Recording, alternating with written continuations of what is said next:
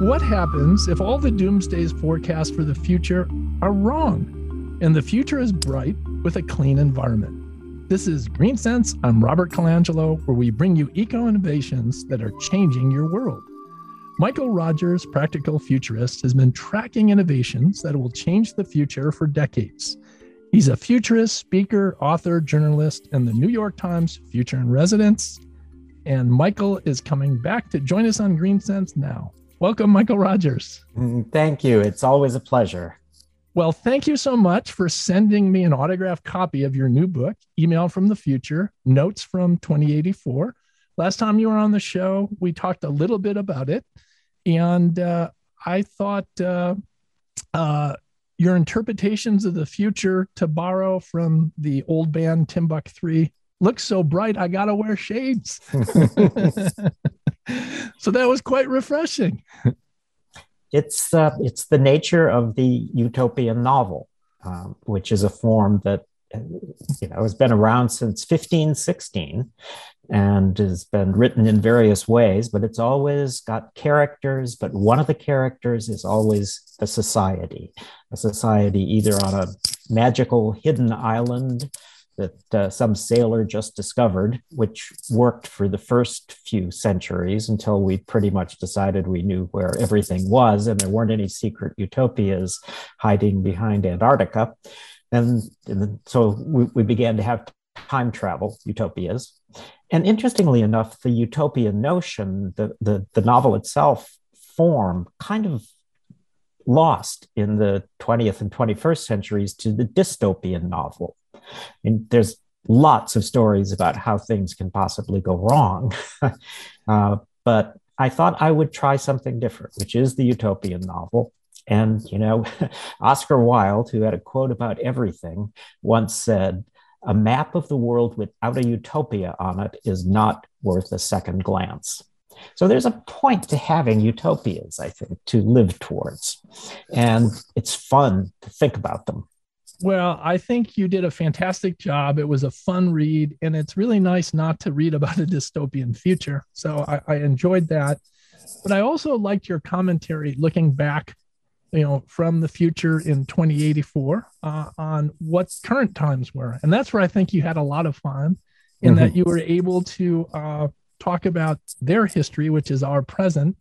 And I thought you had some piercing, very sharp observations of what times are like now. So this is a fictional book. You start with an email from 2020. Was this a real email?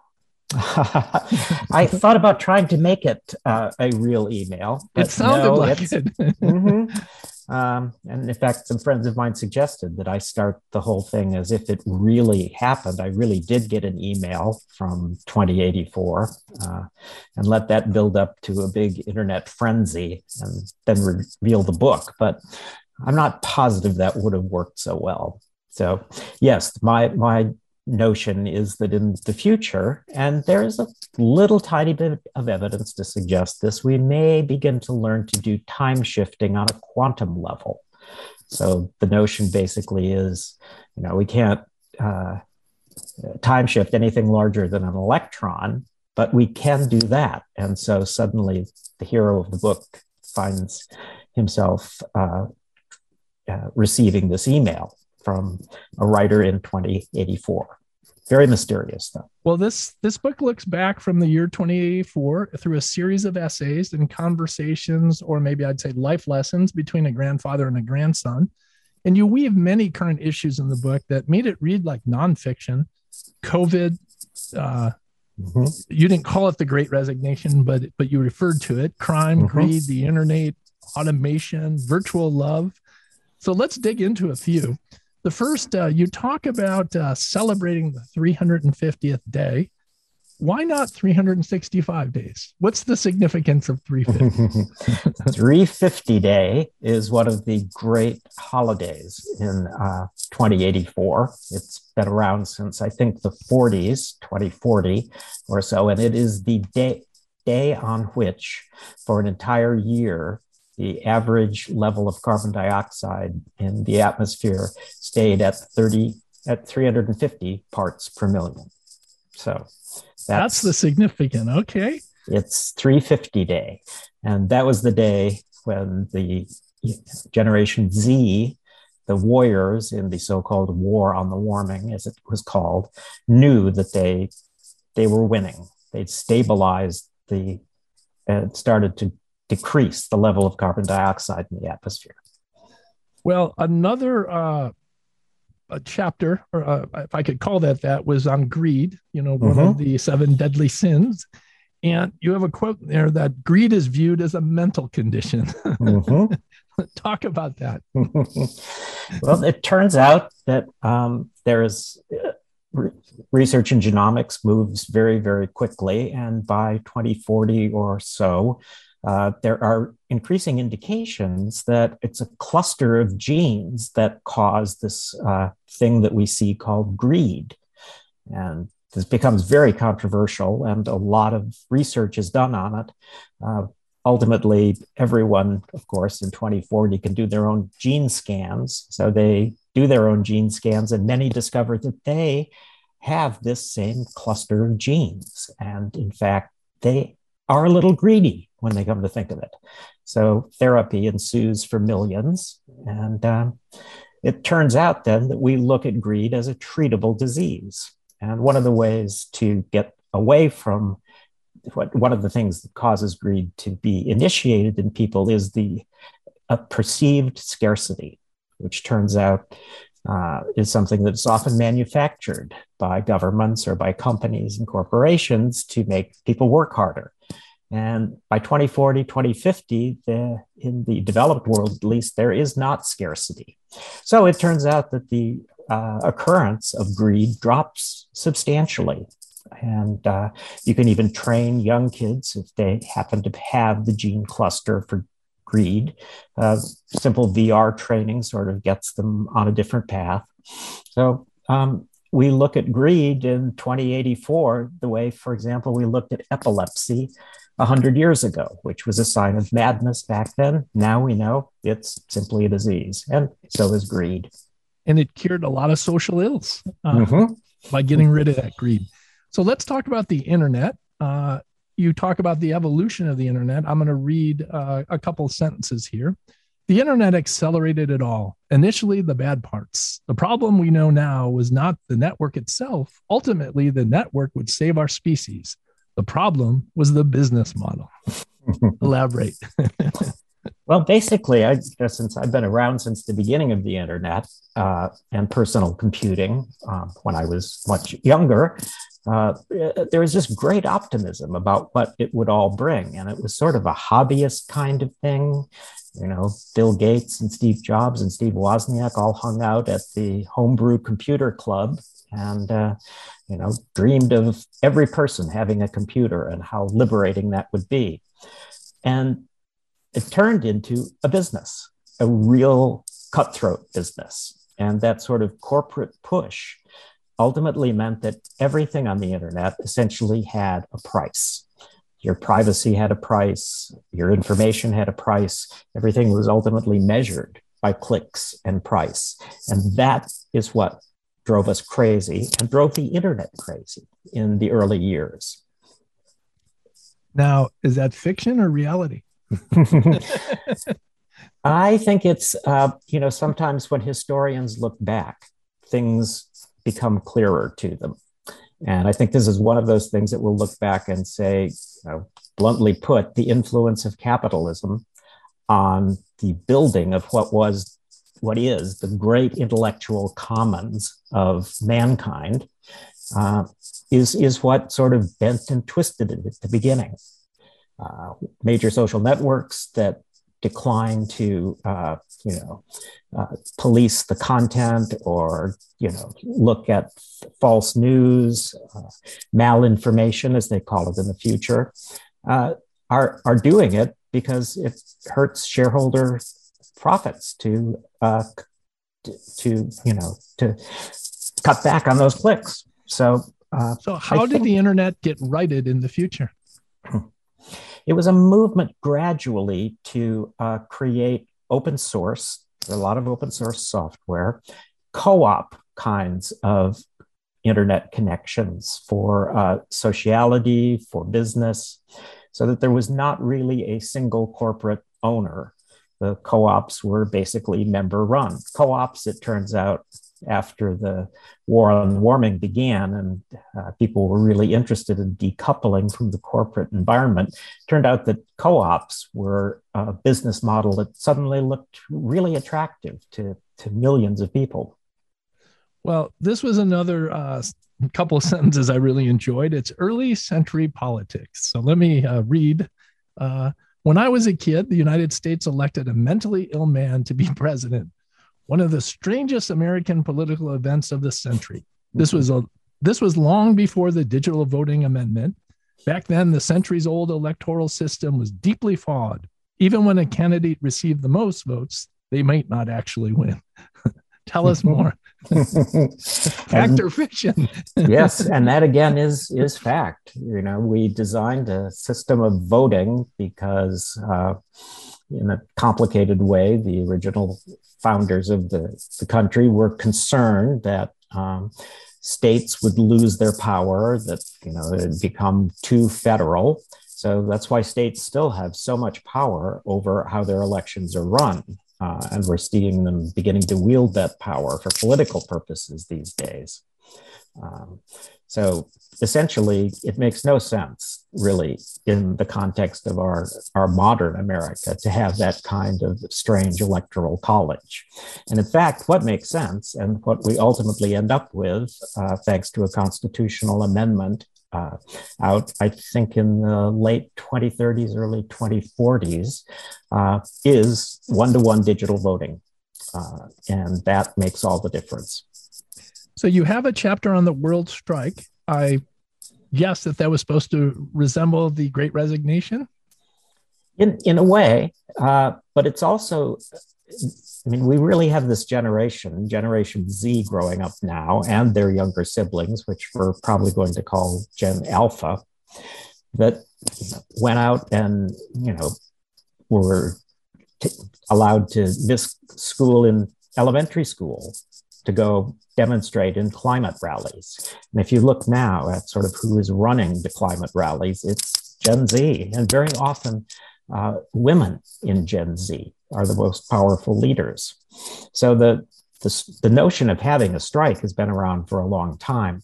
It simply has not been organized on a truly national, international level. And that's what the world strike becomes. Well, let's touch on one more, and that's religion. If you choose to follow no religion, you'll be following in my footsteps. My parents were agnostic intellectuals. Growing up, I was curious about friends' religions, but nothing really stuck. At some point in your pod, you'll visit all the spiritual spaces in New Williamsburg. Tell us more about your thoughts on religion. Well, I think religion undergoes quite a shift in the middle of this century, the 21st century. Partly because the fundamentalists, the really extreme fundamentalists, begin to control more and more of what people perceive as religion. So, and for younger, even younger members of the congregations who have grown up in a world of science, who are multiracial in much of their thinking and in the schools they attend, it becomes harder and harder for religions to be extremely fundamental. And ultimately, new religions arise because also out by, well, we need more tax dollars to support the war on the warming, some of the really successful new startup churches, the so-called mega churches that often have other kinds of side businesses, they are finally taxed. And under the weight of being taxed and audits and so forth, a lot of sort of the magic of religion washes away. New religions come up. I think spirituality will be strong throughout this decade, but throughout this century rather, but I think it needs to come from a different place. Interesting. Michael, anything else you'd like to talk about with the book? You know, the one thing that I talk a lot about in my speeches too, is that I think we have some surprises coming up in the area of new materials. And the material science, new plastics, new kinds of metal compounds and so forth, sort of the unsexiest part of technology compared to building computers or doing genetic engineering. But I think we always tend to discount just how important new materials will be. So that's something that I keep an eye on, things like sheets of glass that are unbreakable and also conduct electricity. I mean, there are things like that in the lab right now. Or clear solar panels. Exactly. Dual purpose. Right. Mm-hmm. Yeah, so that's something we'll keep an eye on. Michael, I just wanted to thank you. I don't know if it was in homage to our vocation, but I did read about vertical farms being in the future. So tell me more about that. How did that get in there? Well, I'm convinced that vertical farms in urban settings, and we're starting to see them here in Brooklyn, where I live, and really beginning to provide produce for restaurants. When you look out at the future and imagine that industrial farming is replaced by much higher precision farming, we use less land, which I believe will be reforested and rewilded. But for close-in sources of food, vegetables, et cetera, vertical farms will make a lot of sense. And in fact, I put a couple vertical farms in New York City, because it turned out that back in the 1920s, they had built these gigantic, incredible towers for the Wall Street princes and the Russian oligarchs. They're incredibly high buildings. But then it turned out that as the severe weather of climate change began to hit New York, they were way too tall. So in the end, they ended up cutting these condominium buildings down by about half and turning them into very well-located vertical farms. Well, I appreciate that, and I think you're spot on. Vertical farms allow you to grow a high density of crop year-round, pesticide-free, recirculating your water, and you could do it year-round. So hopefully that future is going to come true, and we're seeing lots of investment pour into this area. Last time you were on the show, we were sort of in the middle of COVID, and we talked about all the innovations that may come out of the pandemic. Now I watch, TV, news, social media, and we see terrible atrocities in the Ukraine, and you wonder, why do we still have wars? So what innovations do you think are going to come out of the war on Ukraine? Anything positive? I hope so. I mean, it's such a terrible thing to see, and it's something that we are seeing with an intimacy because of social media that is unlike any war in the past, I think. Wars increasingly come into our living rooms, starting with Vietnam, actually, and television, but this is just so intimate and direct. I think it will have a real effect on how the world thinks of war. Coming out of Ukraine, I think a couple things are going to happen. This will make it much more important for countries to have strategic sources of energy and minerals. And the best strategic source of energy is on your own land with your own renewable resources. So I think that is, because Europe in particular is so hamstrung by their dependency on Russian gas, there's less that they can do. The second thing I'm really interested in is the efficacy, I guess one would say, of sanctions. The notion of international sanctions in which countries are cast out of the financial system. I think that we're going to find that sanctions become a better and better and sharper tool because of the way the whole world financial network is evolving. It's becoming much more integrated. And many of the governments of the world have gotten together to begin to move against tax evasion. So that means they're looking at ways that money moves outside the normal system. Traditionally, when we have sanctions against another country, there's businessmen somewhere who figure out a way to get around the sanctions. But the future of sanctions will be much less leaky than they are now. And I think in a more united world, with a strong EU and strong United States, it's possible that sanctions will become a very, very strong weapon. And I hope that's the case.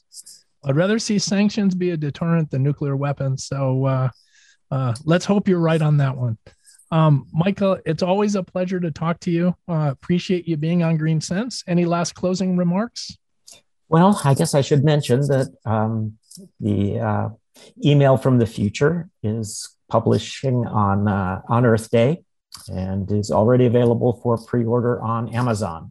Audiobook, paperback, at very reasonable prices, because to be honest, what's most important to me is to get this image out into the world and hope it does some good. Well, I really appreciate you being on the show, being able to tell your story and share some insights from Email from the Future, Notes from 2084. It's a great read, lots of fun, and it's nice to see a bright future. So thank you for being on Greensense. As I said, always a pleasure. Thank you. That's practical futurist Michael Rogers. Learn more about him at michaelrogers.com. I'm Robert Colangelo. This is Greensense. Visit greensensefarms.com to learn more about the show and subscribe to our podcast. Listen to the Greensense Minute every Thursday and Saturday on 105.9 WBBM Chicago. A big thanks goes to producers Mike Sanders and Julia Hsu, Dana Daywood for social media, and executive assistant Angela Certi. The show is produced by Greensense Farms Holdings, Inc. All rights reserved.